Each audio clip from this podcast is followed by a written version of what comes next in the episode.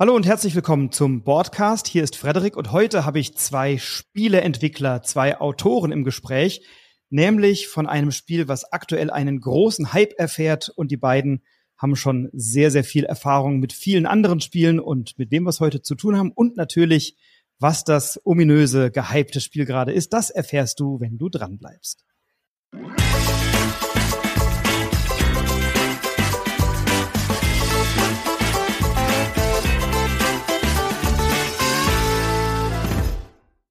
Ja, hallo. Heute sind bei mir der Michael Palm und der Lukas Zach und die beiden sind unter anderem die Köpfe hinter dem großen Titel Dorfromantik, was gerade bei Pegasus erschienen ist und auch viele anderer Spiele. Hey, ihr zwei, schön, dass ihr da seid. Danke für eure Zeit. Wir danken Hallo, für die dich. Einladung. Dankeschön, dass wir hier sein können. Jetzt gibt's ja vielleicht den einen oder die andere aus der Hörer- und Hörerinnenschaft, der oder die euch noch nicht kennt. Habt ihr Lust, zwei, drei Sätze zu euch zu sagen? Ähm, ihr habt ja beide eine sehr ausführliche Ludografie und schon viel, viel gemacht. Lukas, vielleicht magst du starten. Wer bist du? Was machst du? ja, ich bin Lukas Zach. Ich ähm, mache Spiele. Das ist mein Beruf. Und zwar ähm, zusammen darf ich mit Michael Palm ähm, Brettspiele machen. Seit, ich glaube, fast 20 Jahren machen wir zusammen Brettspiele. Ähm, deswegen dürfte sich unsere Ludografie auch fast ähm, identisch lesen. Michael hat vorher schon ein paar Spiele gemacht. Ähm, genau, und ansonsten arbeite ich bei King Art Games, äh, einem Videospielehersteller in Bremen, ähm, als, ähm, ja, als Game Designer und ähm, genau, also rund um Spiele dreht es sich bei mir beruflich. Ja, und ich bin Michael Palm. Ich bin am Bodensee. Ich leite den Seetroll, zwei Geschäfte für Comics und Spiele in Friedrichshafen und Konstanz und konnte mein Hobby zum Beruf machen, nicht nur mit den Läden, sondern jetzt auch mit der Spieleentwicklung und habe mit dem Lukas einen perfekten Partner gefunden. Wir sind zwar 760 Kilometer entfernt voneinander, aber äh, dank Skype und modernen Medien und jetzt auch Tabletop-Simulator und so weiter können wir das über die Distanz sehr gut durchziehen. Mega. Vielleicht habt ihr uns Lust, uns ein bisschen abzuholen. Ähm, wie geht ihr bei Spieleentwicklung vor? Da gibt's ja ganz unterschiedliche Herangehensweisen. Der Stefan Feld sagt immer, er kommt über die Mechanik, das Thema ist ihm eigentlich wurscht. Ähm, wie ist es bei euch? Wie geht ihr ran? Wie kommen Ideen zustande? Wie, wie, was sind so die Entwicklungsschritte, die ihr macht, wenn ihr zusammenarbeitet? Ja, du hast eben den Stefan Feld genannt. Wir kommen genau von der anderen Ecke. Wir kommen immer vom Thema. Absolut. Uns sind die Mechaniken erstmal wurscht. Wir, ähm, wir entwickeln am besten, wenn wir ähm, uns in ein Setting versetzen ähm, und das Thema, also das Spiel aus dem Thema heraus entwickeln. Ähm, äh, und zum Thema gehört für uns auch die Stimmung, die Gefühle, die äh, das Spiel transportieren soll. Und danach suchen wir uns die Mechanismen, ähm, womit wir dieses Spielerlebnis kreieren können. Also nehmen wir zum Beispiel die Kutschfahrt von uns, Lucky. Ähm, bei der Kutschfahrt, da sind wir rangegangen und wollten auf jeden Fall irgendwie ein Werwölfe, eine Werwölfe-Atmosphäre, aber ohne Spielleiter oder Spielleiterin und auch mit diesem hohen Bluff-Element. So war ja doch der Ursprung, oder? Ja, aber auch schon, dass wir zusammen in der Kutsche sitzen und, dann, und Geheimgesellschaften und dann, genau, drin sind genau. und äh, genau, also das, ähm, das war im Prinzip auch der Ausgang. Und ähm, also für uns funktioniert es optimal, weil wir eben dann ähm, nicht nachträglich ein Thema oben draufsetzen, sondern dass wir während der Entwicklung schon die Regeln so intuitiv mit dem Thema verknüpfen, dass sich vieles durchs Thema dann auch selbst erklärt. Das ist so ein bisschen der große Vorteil, finde ich, wenn man ähm, ein starkes Thema hat. Und bei abstrakten Spielen ähm, fällt uns das oft nicht so leicht, ne? weil Absolut. Genau. Es ist auch so, dass manchmal schickt man dann einen Spieler einen Verlag ein, und dann sagen sie, ja, hm, können wir uns gut vorstellen, könntet ihr euch aber auch vorstellen, statt mit dem Thema A, B, mit dem Thema C, D das zu machen. Und ähm, das ist dann schwierig für uns. Also etwas schwieriger. Wir sind dann natürlich flexibel, aber wenn wir der Meinung sind, das passt einfach so sehr auf dieses Thema, das jetzt zu ändern, da tun wir uns gerne schwer. Wir haben auch oft schon, ähm, also was heißt oft, aber wir haben auch schon erlebt, dass wir tatsächlich das Thema geändert haben, um es einem anderen Verlag zu schicken, weil wir zum Beispiel irgendwie das Thema auf eine besondere Lizenz äh, gemacht haben und dann konnte der Verlag das aber nicht also annehmen. In diesem Fall war es Bang the Dice Game. Ähm, da haben wir ähm, das für Bang the Dice Game gemacht und dann sagte der Verlag aber, äh, ja, tut uns leid, wir haben drei andere Prototypen hier schon liegen und äh, zwei davon sind vielversprechend, also haben wir leider keine Verwendung für euer Bang the Dice Game. Und dann haben wir es geändert auf ein Fantasy-Thema, haben es einem anderen Verlag angeboten und es hat sich ganz anders angefühlt. Also gar nicht mehr passend. Ähm, letztendlich haben wir dann Glück gehabt, dass äh, Roberto uns doch angerufen hat und gesagt hat, was ist denn nochmal mit eurem Bang the Dice Game?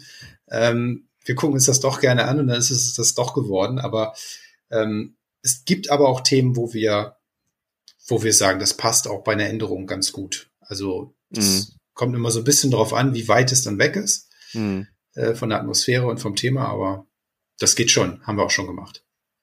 Und habt ihr da so eine interne Arbeitsaufteilung, dass man sagt, der eine ist mehr Spezialist für dieses Thema, der andere hat mehr den Blick darauf oder ergänzt ihr euch da einfach und guckt beide aus ähnlichen Perspektiven drauf? Also zunächst mal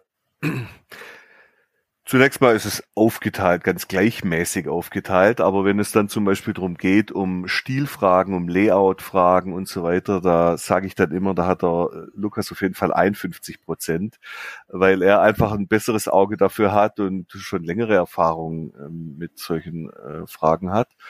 Ähm, das ist dann immer mal wieder, oder wenn es dann teilweise um Sortierung geht, oder Lukas, Systemsortierung bei irgendwelchen gleichmäßigen Dingen, da mache ich dann ganz gern Tabellen und dass das alles schön gleichmäßig verteilt ist zum Beispiel. Also wir haben unsere Schwerpunkte, aber so richtig eingeteilt haben wir es nie. Ja, würde ich auch so sagen. Also äh, klar, wir haben Stärken und Schwächen und ergänzen uns da optimal, glaube ich. Ähm, aber von der Entwicklung her ist es so, dass wir oft, ähm, also dass es sein kann, dass wir tatsächlich an einem Titel gleichzeitig starten zu entwickeln, wie es jetzt bei Dorfromantik zum Beispiel der Fall war. Da sind wir beide relativ, sind wir beide gleich quasi auf das Projekt eingestiegen und haben zusammen entwickelt.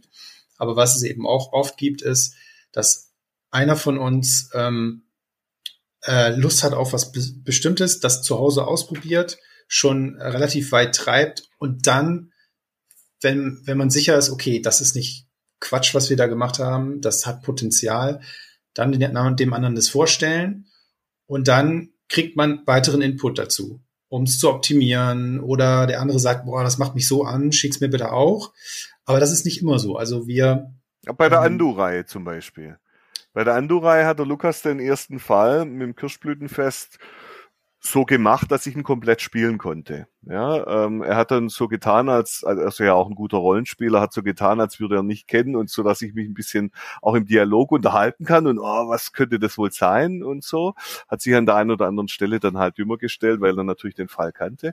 Aber ähm, das, da war es zum Beispiel so. Ja, und genau, dann kam natürlich noch mehr Input. Äh, Genau, von mir. Genau, also das, das ist so ein, und das gibt es auch im umgekehrten Fall, ähm, dass dass da einfach von Michael dann eine Entwicklung kommt. Und mh, hm, es geht ja auch nicht darum, dass wir beide den, das Spiel von Anfang bis Ende gemeinsam durchentwickeln, sondern es geht darum, die, das Sahnehäubchen, die letzten 20 Prozent, die immer am schwersten sind und die auch aus einem Spiel, aus einem guten Spiel ein sehr gutes Spiel machen, ein sehr gutes Spiel machen, ähm, da ist es besonders wertvoll. Die ersten 80 Prozent kriegt jeder von uns alleine ziemlich gut hin.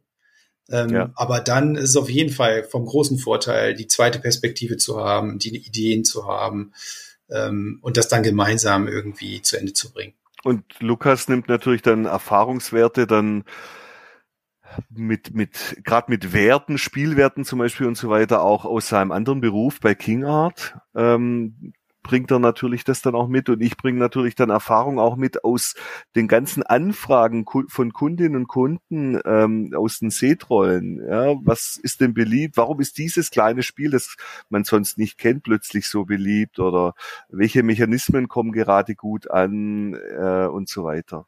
Also da bist du auf jeden Fall unser ja, unser Trüffelschwein. Forschungsinstitut. ja, weil du hast den Marktüberblick komplett. Ja. Ja, du weißt, du kennst die alle Neuheiten, du kriegst es immer zuerst und ähm, du weißt, welche Trends gesetzt werden und welche Spiele es schon gibt. Oder gerade ja, ich sagen, ich muss dir auch mal sagen, oh, du, da gibt's jetzt gerade drei, vier genau. Stück in die Richtung. Äh, da, da uh. fehlt mir einfach der Überblick. Ich bin ja. da viel zu wenig ja. unterwegs in den in den äh, Neuheiten, die es da immer so gibt, weil es einfach viel zu viele sind. Und ähm, das ist auf jeden Fall die große Stärke, äh, dass von der Seite auch was kommt und hinzu auch die Sicht als Händler aufs Produkt natürlich. Also was, was verkauft sich gut und vor allen Dingen auch, was lässt sich in einem Satz gut erklären? Also lässt ja. sich der Zauber des Spiels in einem Satz gut rüberbringen. Das ist ganz wichtig. Ja.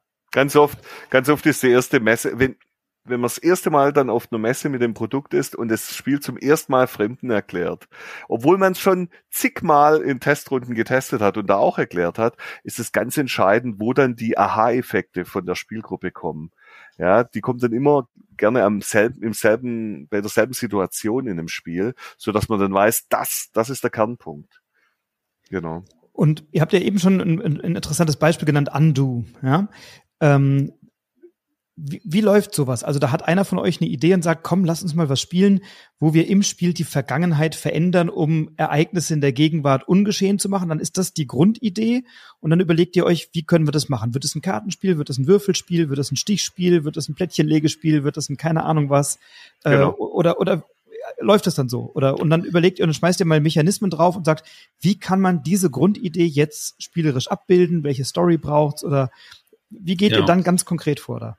Also das ähm, bei Andu äh, war es vor allen Dingen, glaube ich, also bei, was bei Andu ganz interessant ist, ist, ähm, dass dieses wir, es findet eine Tragödie statt. Wir reisen in die Vergangenheit, ändern da Dinge, um die Tragödie ungeschehen zu machen.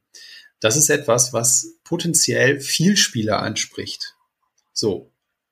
Und ähm, das Andu, die Andu-Reihe ist aber nicht für Vielspieler, sondern die Andu-Reihe ist für fast für Nichtspieler. Ähm, und in diesem Fall ähm, hat es dann letztendlich dazu geführt, dass die Reviews teilweise nicht so gut waren, weil die Vielspieler sich viel mehr versprochen haben. Nichtsdestotrotz hat sich das Spiel aber unglaublich gut verkauft. Ähm, das kriegt man, glaube ich, dann draußen gar nicht so mit. Das ist immer so ein bisschen dieses, die Diskrepanz zwischen Reviews und äh, Verkaufszahlen kann, kann manchmal mhm. extrem, extrem sein. Und bei Andu war das so. Ähm, und um auf deine Frage zurückzukommen, wir haben bei Andu ähm, wirklich von Anfang an uns überlegt, das soll in Runden spielbar sein, die wenig spielen oder fast sogar gar nicht spielen, beziehungsweise eine Mischung daraus, weil es oft Spielegruppen gibt, die auch Spiele suchen, die sie mit Leuten, mit Freunden spielen können, die, ähm, die vielleicht nicht so wahnsinnig spielaffin sind. Ja. Und bei Andu, bei Andu funktioniert das, da, weil, weil da jede, jede Gruppe ihre eigene Geschichte quasi erzählt. Wir geben ja nur quasi die Häppchen und die Gruppe macht dann die Geschichte daraus. Und die verläuft auch bei vielen Gruppen sehr unterschiedlich. Und das ist sehr interessant gewesen. Also in diesem Fall haben wir versucht, dieses, diese Faszination von in die Vergangenheit reisen und Dinge zu ändern, auf ein möglichst einfaches Prinzip runterzubrechen. Ja. Und dann denken wir schon auch an Material. Ja, aber also wir sind jetzt keine, die ähm, an Material denken, dass man nur über Kickstarter dann realisieren könnte oder so. Also das ist nicht unsere Art von Spiel. Klar, auch wir lieben Miniaturen und auch wir bemalen Miniaturen und so weiter, aber von der ähm, Spielentwicklung her ist das nicht unsere Art des Spiels. Also wir sind jetzt dann da eher in einem, in einem normalen Segment unterwegs, ja, mit Spielfiguren und so weiter. Also das darf klar 30, 40 Euro dann auch mal kosten, aber jetzt nicht so Riesenklopper. Also sowas würden wir jetzt nicht machen, dass da dann irgendwelche Mechaniken drin sind, die 3D-Aufbauten wären, die viel zu teuer wären. Sowas nicht. Aber wir beschränken uns jetzt nicht, ob das jetzt Würfel werden oder dann Karten oder Marker oder einen Spielplan hat oder nicht. Höchstens die Atmosphäre verlangt das. Also Kutschfahrt war uns, glaube ich, schon wichtig, dass das irgendwie was Kleines wird, das dann groß auf dem Spieltisch äh, sich anfühlt. Ja, und bei Zwerge, bei die Zwerge war es natürlich schon auch opulenter. Also ja. da, da sind ja dann mit den Erweiterungen und so sind auch Miniaturen dazugekommen und so. Ähm, aber diese Art von Spiel, äh, muss man auch ganz klar sagen, die ist extrem aufwendig. Ne? Also da entwickelt man Jahre dran an so großen, komplexen Spielen. Mhm. Und ähm, da muss man dann auch schauen, wie der Aufwand ähm, im Verhältnis steht zu dem, was es nachher wird, weil jedes Spiel ist nur eine Chance. Ob es dann wirklich sich gut verkauft im Markt, ist ja immer auch viel Glückssache und Geschmackssache und welche Trends gerade aktuell sind und so weiter. Und wenn man, äh, wenn man dann alles auf eine Karte setzt, fünf Jahre an einem riesen Ding entwickelt und das zündet nachher nicht, ähm, das ist problematisch. Und ähm, auch die, ja, die Zielgruppe, ähm, die, die, die Familienspiele sind einfach eine breite Zielgruppe. Und ähm, daraufhin, wir, wir entwickeln uns immer weiter dahin. Also die Zwerge waren ein großes Fantasy-Ding, kooperativ, aber ähm, ich glaube, jetzt gerade würden wir sowas noch nicht, nicht nochmal machen. Ist richtig. Sondern wir gehen jetzt eher in Richtung Familienbereich. Ähm, Bis Kinder. Kinder, genau, haben wir auch schon gemacht, aber mhm. es ist oft so, oder es war lange Zeit so, wir gehen in Richtung Familie und sind dann doch beim Kenner gelandet. und jetzt äh, versuchen wir immer unter Kenner zu bleiben im Moment und ähm, ja, das ist das, was wir gerade tun. Ja, und man muss auch Folgendes sagen. Also ähm, jetzt für einen Zwerge haben wir bestimmt zweieinhalb, drei Jahre entwickelt. Ähm, und mittlerweile ist aber der Markt also sind die Produkte so viele geworden, die Spiele, die rauskommen, dass wir auch dann teilweise eben ein Spiel durch Corona, also wir haben es zwei, zwei, drei Jahre entwickelt, durch Corona hat sich dann verzögert und dann kriegen wir als Antwort, hm, ja, ganz gut, fühlt sich für uns aber so an, als wäre es vor fünf Jahren. Ja, ja, genau. An sich war die Idee vor fünf Jahren. Ja, also an ja. sich ja, kann man dann aber da auch nicht, also genau. Aber das ist auch ein, ein Punkt, weil äh, der Spielemarkt entwickelt sich so rasant, ja. Also so viele Ideen aus allen möglichen Ländern ähm, werden verwirklicht jetzt. Die Neuheiten werden, die Anzahl der Neuheiten wird immer größer und äh, ich muss auch sagen, die Innovationen sind einfach auch groß in den letzten Jahren. Da gibt's viele, die sich richtig krasse Dinge trauen, sei, sei es jetzt vom Thema her oder sei es vom Material her. Es geht viel mehr durch die Technik vom Material her ähm, so dass es einem wirklich passieren kann. Man entwickelt ein Spiel und drei Jahre später wirkt es schon wieder alt. Und das ist auch so ein bisschen der Grund, warum wir jetzt zum Beispiel bei Dorfromantik nicht total den Innovationsjoker aus dem Ärmel gezogen haben, sondern ähm, dass wir da gesagt haben, okay, was, was schätzen, was schätzt die breite Masse? Legespiele sind immer beliebt gewesen. Natürlich ja. müssen wir uns auch anhören, dass, dass sie, dass Leute sagen, ja, da habt ihr ja wieder was gemacht, was es schon gibt. Oder äh, ja, kann sein, aber nichtsdestotrotz erreichen wir eine große, große Masse damit. Ähm, und viele Leute mögen das Spiel. Ähm, ja, ist so. Es ist nicht super innovativ vom, äh, vom Mechanismus und auch nicht vom Material her, aber es ist klassisch und es, es erreicht viele Menschen. Ja, und es ist das, was es verspricht. Ich finde, das ist doch bei einem Kinofilm genau das Gleiche. Ja, wenn du ein Plakat hast, das fröhlich ist, dann will ich nicht in einem Horrorfilm sitzen.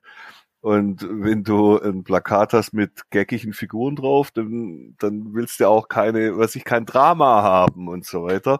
Und Dorfromantik, der Titel und dann natürlich auch das entsprechende Cover von, von Verlag dazu, ähm, verspricht doch eine friedliche, schöne Runde. Wir denken, das ist geworden. Das ist es. Wir, wir, sprechen gleich noch ein bisschen detaillierter über, über Dorfromantik. Gerne. Aber vielleicht die Frage vorab, wie lange habt ihr an dem Spiel entwickelt jetzt? Unter dem Titel Dorfromantik so anderthalb Jahre. Na, nicht mal. Ich glaube, wir haben im letzten Jahr, ähm, als es die Nominierung von Dorfromantik, dem Videospiel zum Deutschen Computerspielpreis gab, das, ich weiß gar nicht, im, im Sommer oder ich weiß gar nicht, wann das war. Ja, ich glaube, es war ähm, schon im ersten Lockdown, also ich glaube im März oder so, März oder April. Kann sein. Ähm, auf jeden Fall ähm, haben wir da direkt angefangen zu entwickeln, beziehungsweise basierte unsere Entwicklung auf einem Prototyp, den wir schon ein paar Jahre länger äh, liegen hatten, äh, weil ein kooperatives Hexfeldspiel ähm, war schon länger in unserem Kopf und wir hatten da schon Ansätze in der Südsee mit Inseln und Flächen und für die Flächen bekam man Punkte und so. Also es war recht nah dran. Ähm, deswegen ähm, haben wir da auch sofort eins zu eins und eins zusammenzählen können.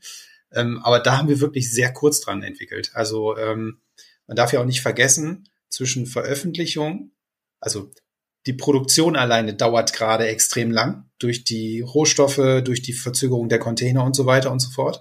Dann kommt noch mal äh, eine ganz, also etliche Monate davor, äh, also bei der digitalen Abgabe, wo dann die Produktion starten kann. Etliche Monate davor kommt ja die Redaktion ins Spiel. Also da wird nur noch poliert. Also das heißt, die eigentliche Entwicklung waren wahrscheinlich nicht mal ein Jahr.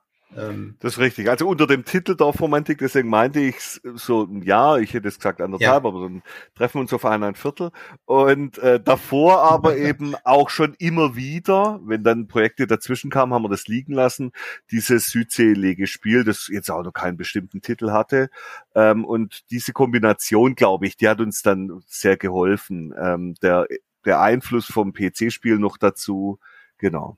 Ja, Klingt nach, da ist der Nachfolger schon in den Startlöchern Dorfromantik im Pazifik. das wäre was. Das wäre was, schauen wir uns an. ähm, ja, und dann gucken, werfen wir doch mal einen Blick auf Dorfromantik. Vielleicht erstmal noch von der Entwicklersicht, bevor wir auf das mal schauen, was gerade aktuell so passiert mit dem Spiel. Gerne. Ähm, wie geht man bei so einem Spiel vor? Also ich glaube, wir brauchen es jetzt nicht erklären. Ich habe es hier im Podcast schon rezensiert. Mhm, Wer das Spiel nicht kennt oder nicht wahrgenommen hat, Leute, schaut es euch an. Äh, Twitter, YouTube, Instagram ist voll davon, aus wahrscheinlich guten Gründen.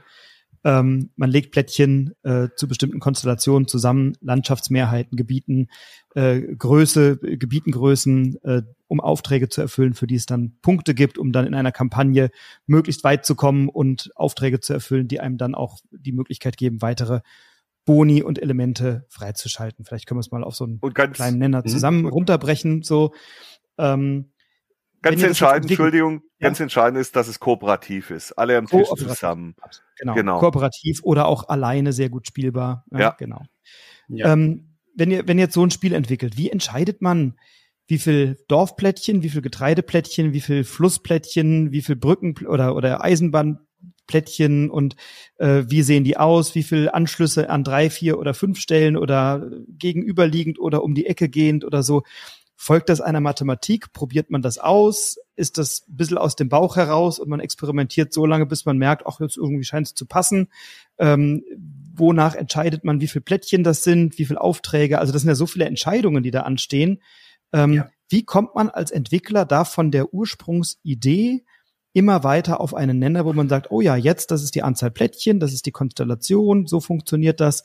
Wie läuft das da? Also, also erstmal, erstmal ja. schön, dass du diese Frage stellst. Ähm, weil ich glaube, ähm, es sieht von außen so aus, als ob das relativ simpel ist, das zu adaptieren vom, ähm, vom Computerspiel zum Brettspiel. Aber dem ist eben nicht so, weil diese ganzen Überlegungen, die du gerade genannt hast, äh, die sind natürlich da. Und man muss ein Optimum herausfinden, äh, dass, dass das Verhältnis von Flüssen zu, äh, von Flüssen zu Straßen zu, äh, zu Gleisen zu Flächen und so weiter passt. Äh, jede Kante ist im Prinzip wichtig und entscheidend. Und wo verteilt man die Aufträge drauf? Welche Zusatzplättchen äh, haben welche Elemente mit drauf? Ähm, das sind, das sind alles Sachen, die wir natürlich äh, nach und nach erarbeiten mussten. Das erste war, glaube ich, dass uns klar war, wir wollen nicht wie im Videospielen jeden Baum zählen. Deswegen haben wir es gesagt, nee, äh, es werden hier bei uns nur die Teile gezählt. Das wäre sonst viel zu äh, kleinteilig und langwierig gewesen.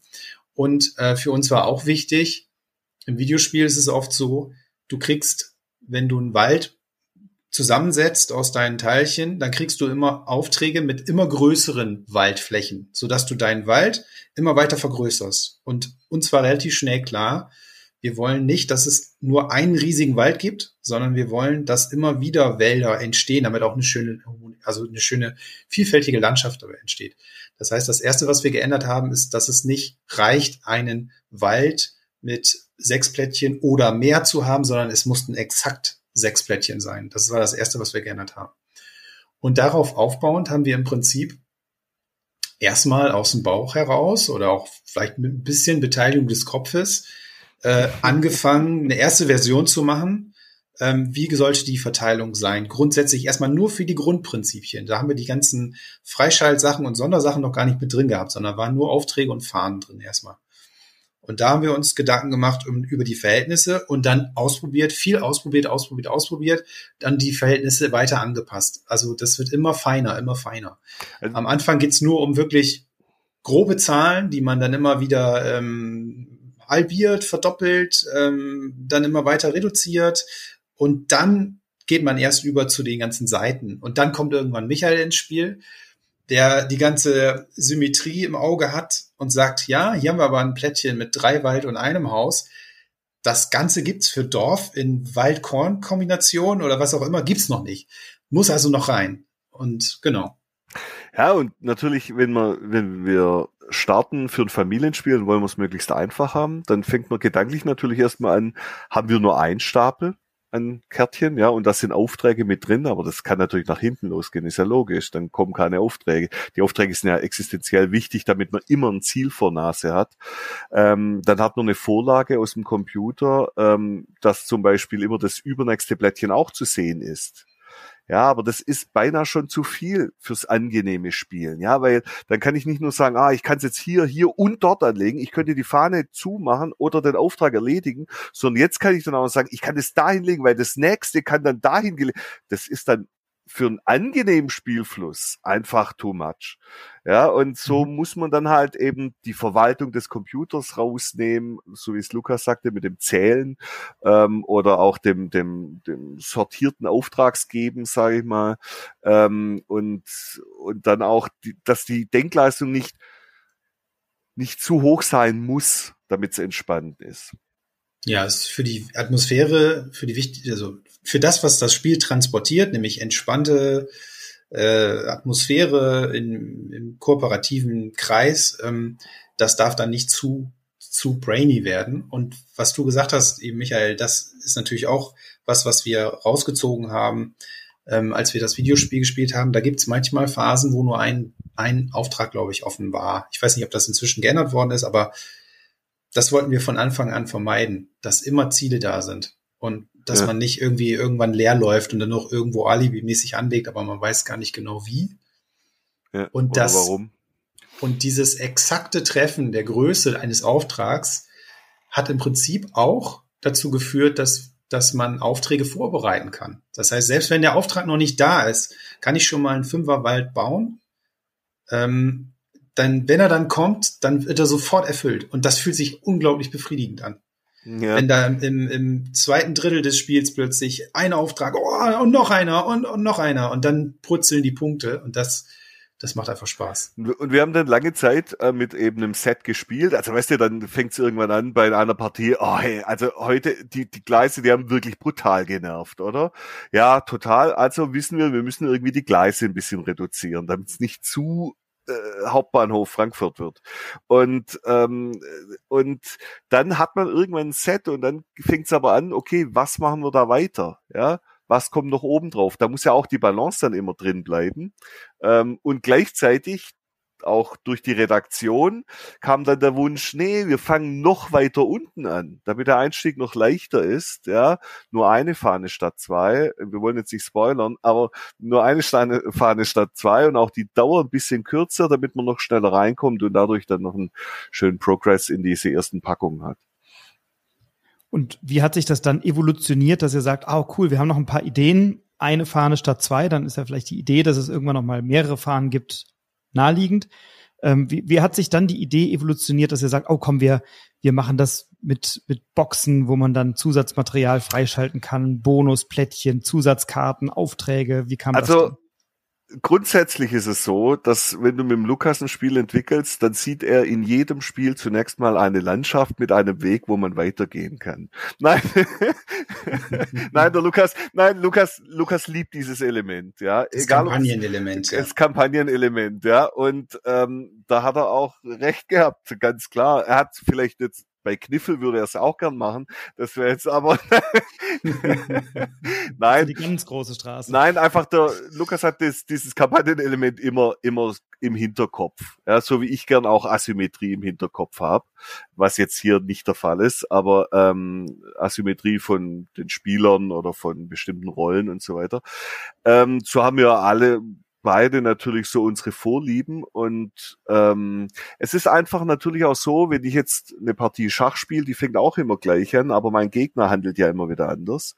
Und hier ist natürlich auch immer wieder der in Anführungszeichen Gegner, sprich das Zufallselement, wie die Blättchen kommen, wie die Aufträge kommen und wie wir uns dann dafür entscheiden, ist natürlich auch jedes Mal anders.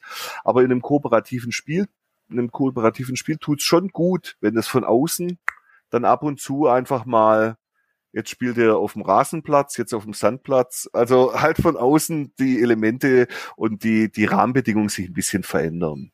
Und das ist durch die Sonderplättchen dann eben der Fall. Es ist äh, auch so, glaube ich, dass das auch ein bisschen von meinem Videospielhintergrund auch einfach kommt, ne? weil, ja. weil äh, Erfolge, ähm, die man erreichen kann, also Achievements oder ähm, Kampagnen, die immer weiter fortschreiten. Freischalten. Freischalten von Dingen ist ja ein großer Faktor bei Videospielen.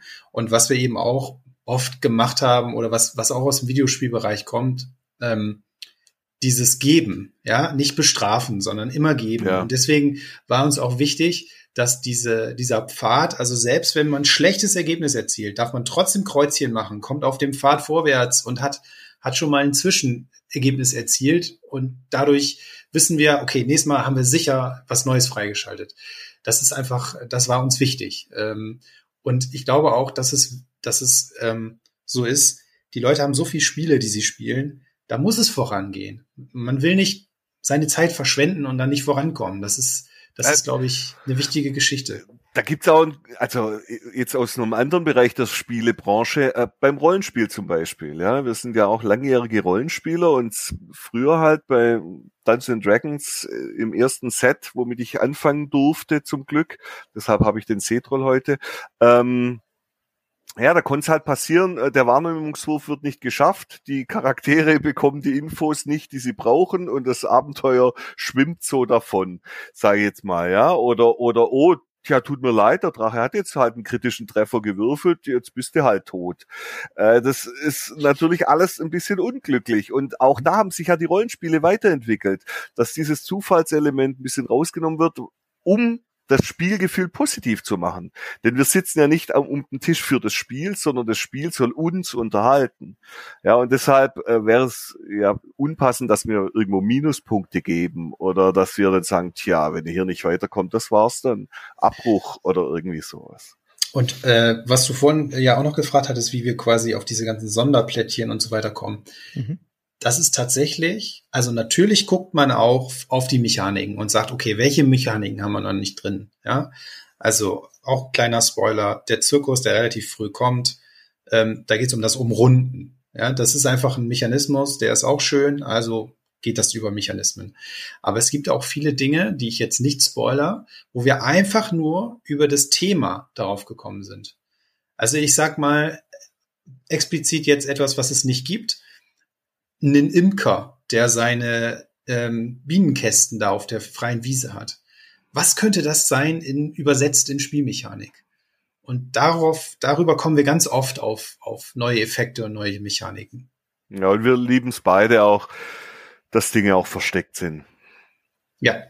Mehr wollten wir hier auch nicht sagen die, die versteckten Dinge sieht man nicht, aber man sieht, wenn man das Spiel öffnet, dass da fünf Schachteln drin sind, die man dann nach und nach erst öffnen kann und zum Teil natürlich auch, wenn man sie geöffnet hat, nicht alles sofort bekommt. Ich glaube, so viel können wir schon verraten an der Stelle.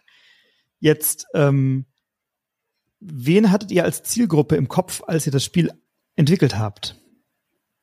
Absolut Familie. Also wir haben, wir haben uns gesagt, wir haben gerne, also wir würden gerne Familie im Kopf haben. Das war das allererste Ziel, weil das einfach zu kooperativ und dieses, äh, die ruhige Wohlfühlatmosphäre, das passt, passt zu Familie. Ja, das passt vielleicht nicht zu einem äh, sehr, sehr ehrgeizigen äh, Vielspieler erstmal. Wir haben aber trotzdem gesagt, dass wir ähm, idealerweise natürlich eine breite Zielgruppe anpeilen, aber auch, wenn es möglich ist, die Vielspieler mit abholen wollen. So, ähm, dass auch ein Vielspieler da Spaß dran haben kann.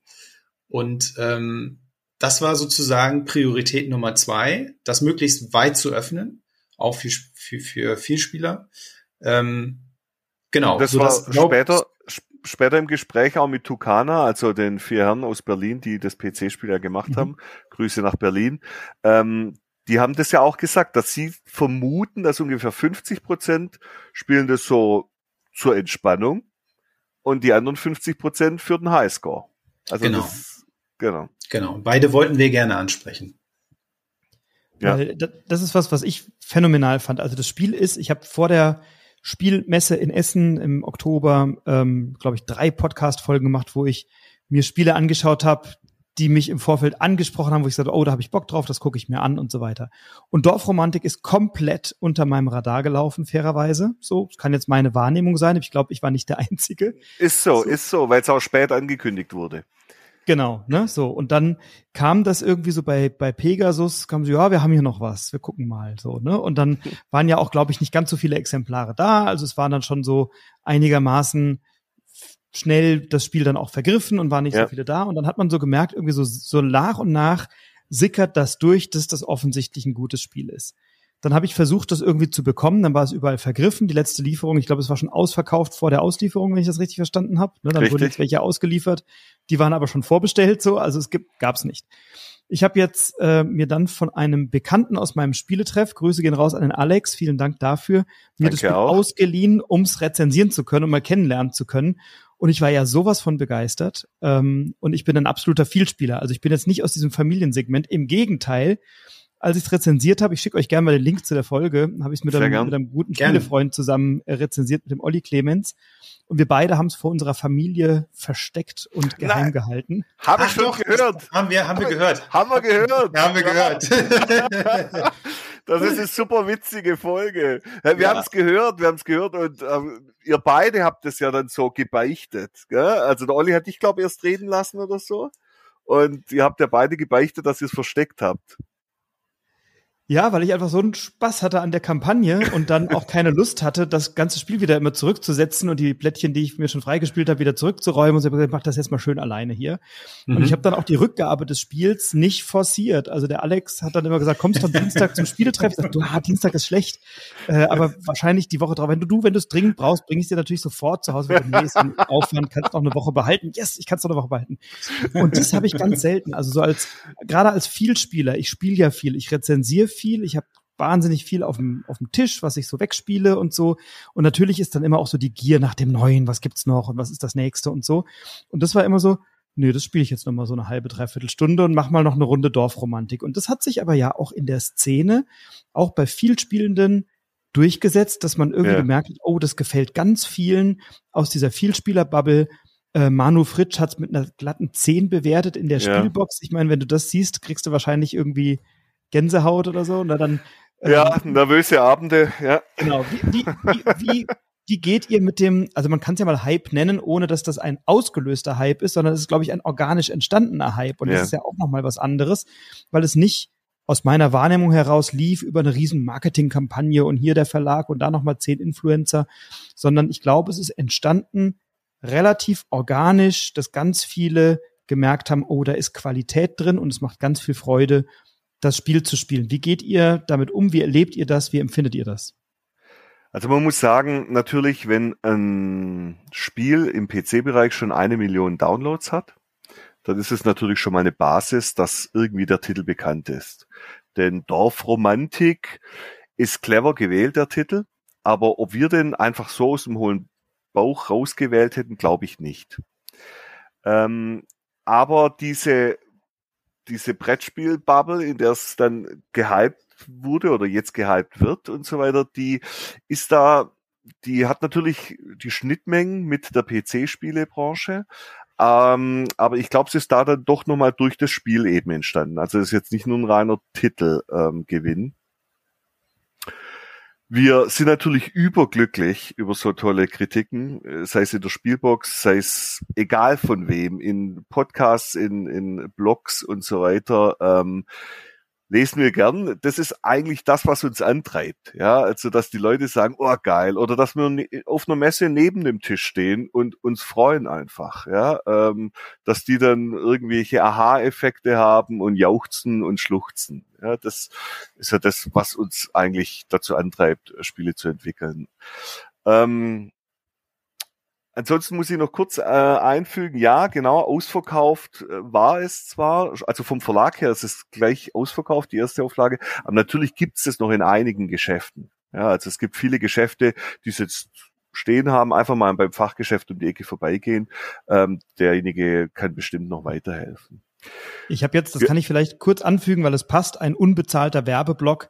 Ähm, ich habe es bei vielen gängigen Händlern, bei denen ich sonst viel kaufe, und das ist nicht das mit dem großen A, da kaufe ich in der Regel gar nicht, sondern immer beim Fachgeschäft. Danke. Ähm, habe ich bei ganz vielen nicht bekommen, aber ich habe es jetzt bei Milan-Spiele, bei Michael Lang habe ich es jetzt entdeckt. Der hatte noch welche im Angebot oder Zum im Vorrat. Beispiel. Und ähm, wahrscheinlich gibt es noch ein paar andere, bei denen es lieferbar ist. Also schaut mal. Ich glaube, viele, allzu viele gibt's nicht mehr, aber es ist jetzt für Weihnachten wahrscheinlich noch ganz gut. Unbezahlter Werbeblock Ende.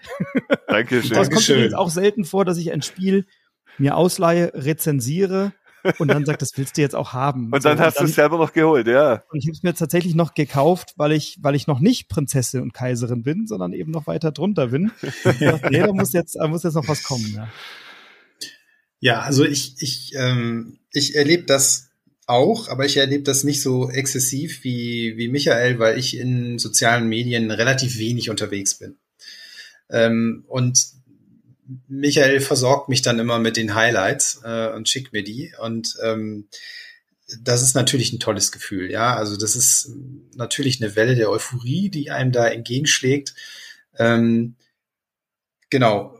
Darüber freuen wir uns sehr. Bei wenn es in Richtung, ähm, ja, äh, wird das nächste Spiel des Jahres geht, bin ich extrem vorsichtig, muss ja. ich ganz ehrlich sagen, weil ähm, äh, wir waren ja noch nie nominiert ähm, und das ist sowas, wo wir so richtig entgegenfiebern und äh, bei mir ist es aber auch so, ich glaube es erst, wenn ich sehe. Also ähm, weil Hypes, also in der Spielebranche gab es schon so viele Hypes und manche sind wieder veräppt und ähm, ich sage nicht, dass es bei unserem Spiel so sein muss, aber gerade was ist so, was wenn es um Preise geht, da spielen so viele Faktoren eine Rolle.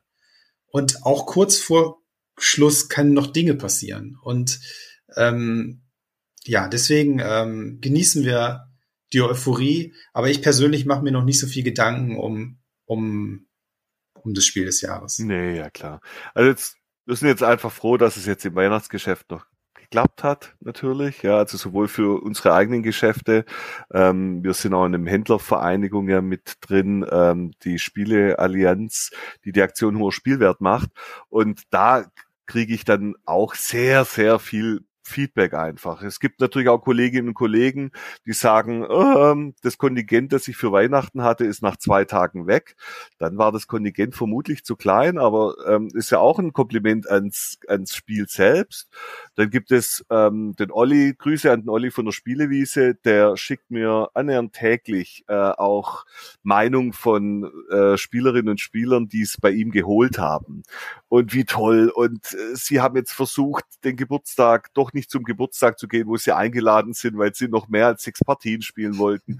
Und, und, und. Also so kleine Details, die, das hat mir natürlich noch nie erlebt in 20 Jahren Spielentwicklung, dass sowas einem geschickt wird. Und das ist einfach sehr schön. Und natürlich unsere treuen eigenen Kundinnen und Kunden, die alles sich holen, aber man merkt, auch da sind es viel mehr jetzt, die das sofort einfach aus dem Stand holen, ohne noch was wissen zu wollen, weil sie es gelesen haben. Und glücklicherweise kam es jetzt in der Süddeutschen, also die DPA drüber geschrieben und dadurch kam es jetzt in der Süddeutschen, in der Hannoverschen, bei web.de, bei gmx.de und so weiter. Also die nächsten sieben Spiele, die man für Weihnachten haben sollte oder so, war, glaube ich, der Aufhänger. Ähm, das ist natürlich der Aber Traum. Ich, ich will auch noch mal was dazu sagen zu der Zusammenarbeit, weil die Zusammenarbeit mit Tucana ähm, und mit Pegasus war war einfach großartig. Ja. Also wir haben, ähm, äh, wir haben Pegasus damals so ein bisschen drauf gestoßen, weil ähm, ich im Netz gesehen habe, dass ähm, meine, meine Videospielefirma King Art zusammen mit Tucana für den Computerspielepreis nominiert war. Und ähm, dann habe ich mir das Spiel angeschaut und da kam dann sofort die Assoziation zu unserem Südseespiel und dann haben wir Pegasus angesprochen und dem Andreas Finkernagel gesagt, also das Ding könnte groß werden. Ja, es, es, ist, es ist gerade erst, es ist noch, ich weiß gar nicht, ob es schon im Early Access war. Auf jeden Fall, das könnte was Großes werden. Äh, versuch mal, ähm, die, die Jungs äh, zu kontaktieren. Und das hat dann geklappt. Und ähm, von, also das war von Beginn an so cool, mit denen zusammenzuarbeiten, ja. weil die einfach so super sympathisch sind. Die sind einfach so, so trotz ihres Erfolgs total auf dem Boden geblieben, total offen für Ideen und Sie wissen, ähm, was sie wollen anstellen, ja. Das ist uns aber auch recht, dass wir da Vorgaben haben. Genau. Und dann ansonsten sehr frei und können sich auch vorstellen, auch mal ein Blättchen von, vom Brettspiel ins Computerspiel zu transferieren oder so. Also das ist wirklich. Top. Also das war von Anfang an total cool. Und ähm, ja, und wir konnten das Spiel dann mit Klaus Ottmeier machen, äh, Chefredakteur von Pegasus, der normalerweise viel zu viel zu tun hat, ähm, um, um, äh, um so ein Projekt zu betreuen. Aber er hat es da gemacht und äh, das Ergebnis, also die redaktionelle Bearbeitung, damit sind wir sehr zufrieden und deswegen auch nochmal herzlichen Dank an. Ja, Klaus. und auch liebe Grüße an Vanessa, Jakob und Felix in, an, dann auch, weil das ist seine Familie und die haben die, das dann auch abends weitergespielt und dass es zeitlich überhaupt genau. hinkam und alles. Und unsere, unsere Familien, die es auch so oft spielen mussten und die ganzen Testspieler. Also, ja. Ja. Cool. Wahnsinn. Also man merkt, da steckt viel Leidenschaft drin und hey, ob das jetzt nominiert wird oder einen Preis Ach. gewinnt, da stecken wir alle nicht drin. Ja. So ist äh, es. Gleichzeitig ist es wahrscheinlich ein bisschen ein Traum eines jeden Spieleentwicklers Natürlich. zu sagen, ach, da möchte ich mal bei der Nominierung, dass mein Name mitfällt. Ich drücke euch ganz fest die Daumen und natürlich kann man jetzt sagen, äh, Plättchenlegespiele, wo man Aufträge erfüllen muss. Damit hat die Jury in den letzten Jahren ja ganz gute Erfahrungen gemacht. Das könnte man vielleicht auch sagen, hatten sie ja schon. Vielleicht gucken sie jetzt mal nach was anderem. So, ne? Für beide Perspektiven gibt es wahrscheinlich ganz gute Argumente. Aber das Spiel spricht ja an der Stelle für sich und allein die Resonanz, die es gerade erfährt, ähm, dazu gratuliere ich euch Danke. sehr. Ähm, ist ein ganz tolles Spiel. Ich freue mich schon. Ich glaube, morgen soll es geliefert werden bei mir. Da weiß ich schon, was ich in der Mittagspause mache. und ja. äh, werde da mal wieder spielen. Und vielleicht ein kleiner Tipp für alle, die die Kampagne spielen, bevor man da so viele Zettel äh, benutzt. Ich habe das einfach in mein iPad fotografiert und importiert und habe dann das in meinem iPad alles erfasst mit meinem Apple Pen. Also wer irgendwelche elektronischen Hilfsmittel nutzt, der muss gar nicht die vielen Zettel vollschreiben, sondern kann das einfach mit seinem iPad machen. Da kann man die Kampagne noch viel häufiger und viel fluffiger spielen. Und Gute Anregung. Ja, Punkte zählen. Ihr Lieben, es ist, war großartig und eine große Freude, mit euch zu plaudern. Ich habe noch tausend Themen, weiß aber, dass wir alle drei heute Abend zum Spielen noch verabredet sind. Ja. Leider nicht miteinander, ja. Weil zwischen dem Rhein-Main-Gebiet, dem Bodensee und Bremen liegen ja doch in alle Richtungen viele Kilometer, aber vielleicht holen wir das irgendwann mal nach. Gerne. Ähm, ich freue mich jedenfalls sehr, dass ihr euch heute die Zeit genommen habt. Wir werden sicherlich auch das ein oder andere Mal noch im Podcast die Gelegenheit haben oder an anderer Stelle. Wir würden uns freuen. Ja, ja, hat Spaß gemacht. Sehr, Absolut. sehr gerne. Und bei mir haben immer, äh, das ist vielleicht überraschend, aber traditionell die Gäste das letzte Wort. Und während ich meine letzten Worte wähle, könnt ihr euch noch ein schlaues Schlusswort überlegen. In diese unbekannten Welten äh, stoße ich euch jetzt sage ganz herzlichen Dank für eure Zeit, drück euch die Daumen, dass sich alle eure Wünsche, was das Spiel und auch viele andere Projekte, die noch, über die wir noch gar nicht gesprochen haben, die jetzt noch in der Pipeline sind, dass sich das alles erfüllt, dass ihr mit dem Spiel auf der Erfolgswelle noch lange, lange reiten könnt und dass wir noch viel von Dorfromantik hören werden unter den Weihnachtsbäumen oder bei irgendwelchen Preisverleihungen oder wann und wo auch immer äh, und dass vielleicht irgendwann die Carcassonne-Meisterschaften in Dorfromantik-Weltmeisterschaften ausarten oder was auch immer. ich drücke euch jedenfalls ganz fest die Daumen, sage ganz lieben Dank an alle Hörerinnen und Hörer. Bleibt gesund, bleibt inspiriert, inspiriert andere. Das braucht die Welt gerade und äh, hört nicht auf zu spielen, spielt immer schön weiter. Und wenn ihr Lust habt, diesem Podcast eine Rezension zu geben bei iTunes oder äh, an anderer Stelle, dann tut das gerne. Dann freue ich mich gerne mit fünf Sternen und wenn es euch gut gefallen hat, erzählt es gerne weiter. Wenn es nicht gefallen hat, erzählt es mir. Ich behalte es für mich. Und bei Instagram findet ihr mich unter Broadcast-Brettspiel-Podcast, bei Twitter Broadcast-Spiel. Und jetzt bin ich still und sage ganz herzlichen Dank meinen Gästen Michael Palm und Lukas Zach. Und ihr beiden habt das letzte Wort. Bitteschön. Ja, ich, ähm, also wir haben uns ja jetzt schon bei unseren Testspielern beim Verlag, bei Tucana und so weiter bedankt. Und ähm, ich glaube, wir machen das für das Spielerlebnis in den Gruppen. Also ähm, deswegen auch ganz herzlichen Dank an alle Spielerinnen und Spieler, die unsere Spiele kaufen, die uns so viel positives Feedback geben, ähm, die uns immer wieder ermutigen ähm, und äh, einfach ja weiterzumachen. Also ich meine, wir haben, machen das jetzt seit 20 Jahren und es ist kein Ende in Sicht. Wir haben riesen Spaß daran und deswegen herzlichen Dank dafür. Dem kann ich mich nur anschließen. Vielen Dank, Frederik, für den tollen Abend. Es hat sehr viel Spaß gemacht. Wir freuen uns einfach, wohin diese Reise führt mit Dorfromantik. Und Lukas, ich danke dir. ja, ich danke dir. Ciao.